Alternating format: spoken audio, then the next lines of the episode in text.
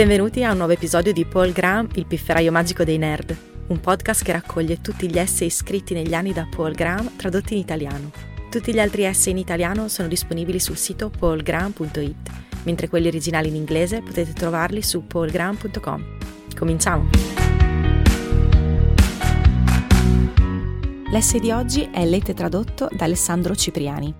Il titolo originale è How Y Combinator Started ed è stato scritto da Paul Graham nel marzo del 2012. La versione italiana si intitola Come è nato Y Combinator. Il settimo compleanno di Y Combinator è stato l'11 marzo. Come al solito, eravamo così impegnati che ce ne siamo accorti solo qualche giorno dopo. Non credo che siamo mai riusciti a ricordare il nostro compleanno nel giorno del nostro compleanno. L'11 marzo 2005 io e Jessica stavamo tornando a casa dopo aver cenato ad Harvard Square. All'epoca Jessica lavorava in una banca di investimento, ma non le piaceva molto, così aveva fatto un colloquio per un lavoro come direttrice del marketing presso un fondo VC di Boston. Il fondo VC stava facendo quello che ora sembra una cosa comicamente familiare per un fondo VC, prendersi molto tempo per decidere. Nel frattempo avevo detto a Jessica tutte le cose che avrebbero dovuto cambiare nell'attività di VC, essenzialmente le idee che ora sono alla base di Y Combinator. Gli investitori avrebbero dovuto fare più investimenti, più piccoli, avrebbero dovuto finanziare gli hacker invece degli uomini d'affari, avrebbero dovuto essere disposti a finanziare fondatori più giovani. All'epoca stavo pensando di fare un po' di angel investing, Avevo appena tenuto un discorso al club di informatica dei laureandi di Harvard su come avviare una startup e dopo mi sono reso conto che, sebbene avessi sempre avuto l'intenzione di fare angel investing, erano passati sette anni da quando avevo ottenuto abbastanza denaro per farlo e non avevo ancora iniziato. Stavo anche pensando a come lavorare di nuovo con Robert Morris e Trevor Blackwell.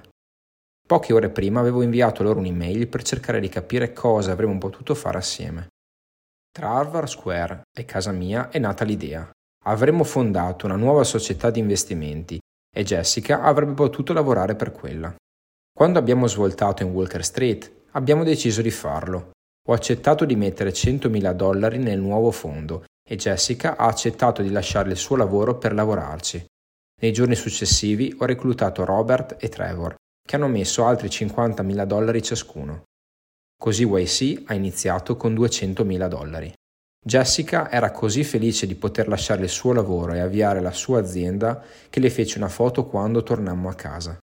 La società non si chiamava ancora Y Combinator. All'inizio l'avevamo chiamata Cambridge Seed, ma quel nome non ha mai visto la luce, perché quando l'abbiamo annunciata, pochi giorni dopo, abbiamo cambiato il nome in Y Combinator. Abbiamo capito subito che quello che stavamo facendo poteva avere una portata nazionale e non volevamo che un nome ci legasse a un solo luogo. Inizialmente avevamo solo una parte dell'idea. Volevamo fare finanziamenti di avviamento con termini standardizzati. Prima di YC i finanziamenti di avviamento erano molto aleatori. I primi 10.000 dollari li ricevevi dallo zio ricco del tuo amico. I termini dell'accordo spesso erano un disastro. Spesso nell'investitore, né i fondatori né l'avvocato sapevano come dovevano essere i documenti. La storia iniziale di Facebook come LLC in Florida mostra quanto le cose potessero essere casuali a quei tempi. Noi volevamo essere qualcosa che non c'era mai stato prima, una fonte standard di finanziamento iniziale. Abbiamo modellato YC sul finanziamento iniziale che noi stessi avevamo ottenuto quando abbiamo avviato via web.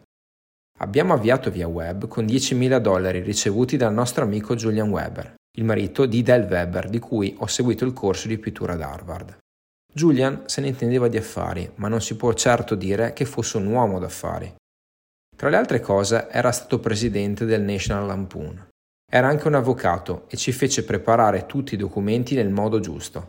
In cambio di 10.000 dollari per averci fatto costruire una società, per averci insegnato a fare affari e per essere rimasto calmo nei momenti di crisi, Julian ottenne il 10% di via web. Ricordo che una volta pensai che Julian aveva fatto un buon affare e un secondo dopo ho capito che senza Julian via web non ce l'avrebbe mai fatta. Quindi, anche se era un buon affare per lui, lo era anche per noi. Ecco perché sapevo che c'era spazio per qualcosa come Y Combinator. Inizialmente non avevamo quella che si è rivelata essere l'idea più importante, finanziare le start-up in modo sincrono, anziché asincrono come era sempre stato fatto prima. O meglio, avevamo l'idea, ma non ci rendevamo conto della sua importanza. Abbiamo deciso molto presto che la prima cosa da fare sarebbe stata quella di finanziare un gruppo di start-up durante l'estate ma inizialmente non ci siamo resi conto che questo sarebbe stato il modo in cui avremmo investito. Il motivo per cui abbiamo iniziato a finanziare un gruppo di start-up in una sola volta non è che pensassimo che sarebbe stato un modo migliore per finanziare le start-up, ma semplicemente perché volevamo imparare a fare gli angel investor e un programma estivo per laureandi ci sembrava il modo più veloce per farlo. Nessuno prende così sul serio i lavori estivi. Il costo dell'opportunità per un gruppo di studenti universitari di passare un'estate a lavorare sulle start-up era abbastanza basso da non farci sentire in colpa nell'incoraggiarli a farlo. Sapevamo che gli studenti stavano già facendo progetti per l'estate, quindi abbiamo fatto quello che diciamo sempre alle start-up, abbiamo lanciato velocemente.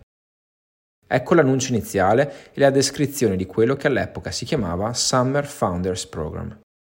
Siamo stati fortunati perché la durata e la struttura di un programma estivo si sono rivelate perfette per quello che facevamo. La struttura del ciclo YC è ancora oggi quasi identica a quella della prima estate. Siamo stati fortunati anche per quanto riguarda i primi fondatori. Non ci saremmo mai aspettati di guadagnare da quel primo gruppo.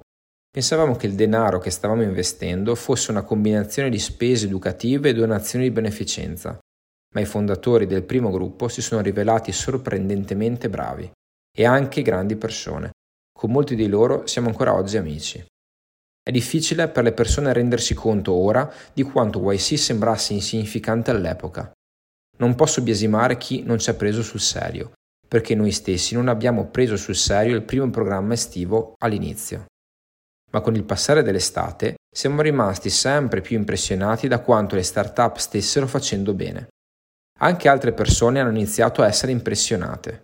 Jessica e io abbiamo inventato un termine, l'effetto Y Combinator, per descrivere il momento in cui qualcuno si rendeva conto che YC non era del tutto inutile.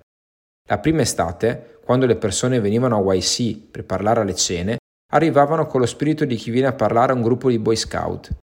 Quando lasciavano l'edificio, tutti dicevano una qualche variante di Wow, queste aziende potrebbero davvero avere successo.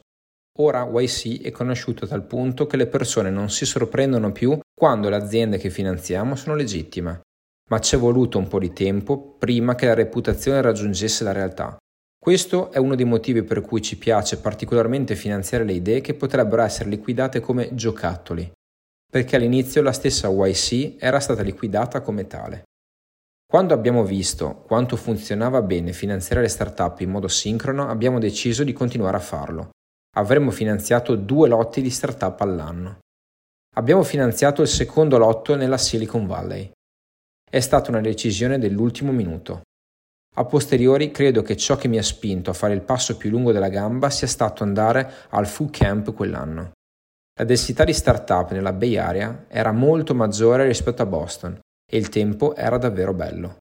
Me lo ricordavo da quando vivevo lì negli anni 90. Inoltre non volevo che qualcun altro ci copiasse e lo descrivesse come il Y Combinator della Silicon Valley. Volevo che YC fosse il Y Combinator della Silicon Valley. Quindi, per fare il batch invernale in California sembrava uno di quei rari casi in cui la scelta autoindulgente e quella ambiziosa coincidevano. Se avessimo avuto abbastanza tempo per fare ciò che volevamo, Y Combinator sarebbe stato Berkeley. Era la nostra parte preferita della Bay Area ma non abbiamo avuto il tempo di prendere un edificio Berkeley. Non abbiamo avuto il tempo di avere il nostro edificio da nessuna parte. L'unico modo per avere abbastanza spazio in tempo era convincere Trevor a lasciarci prendere in affitto una parte del suo, come sembrava allora, gigantesco edificio a Mountain View. Anche in questo caso fummo fortunati, perché Mountain View si rivelò il luogo ideale per ospitare qualcosa come YC. Ma anche in questo caso ce la facemmo a malapena. Alla prima cena in California dovemmo avvertire tutti i fondatori di non toccare le pareti, perché la vernice era ancora bagnata. Grazie per aver ascoltato questa puntata di Paul Graham, il pifferaio magico dei nerd. Trovate tutti gli articoli di Paul Graham tradotti in italiano su paulgraham.it e gli originali in inglese su paulgraham.com.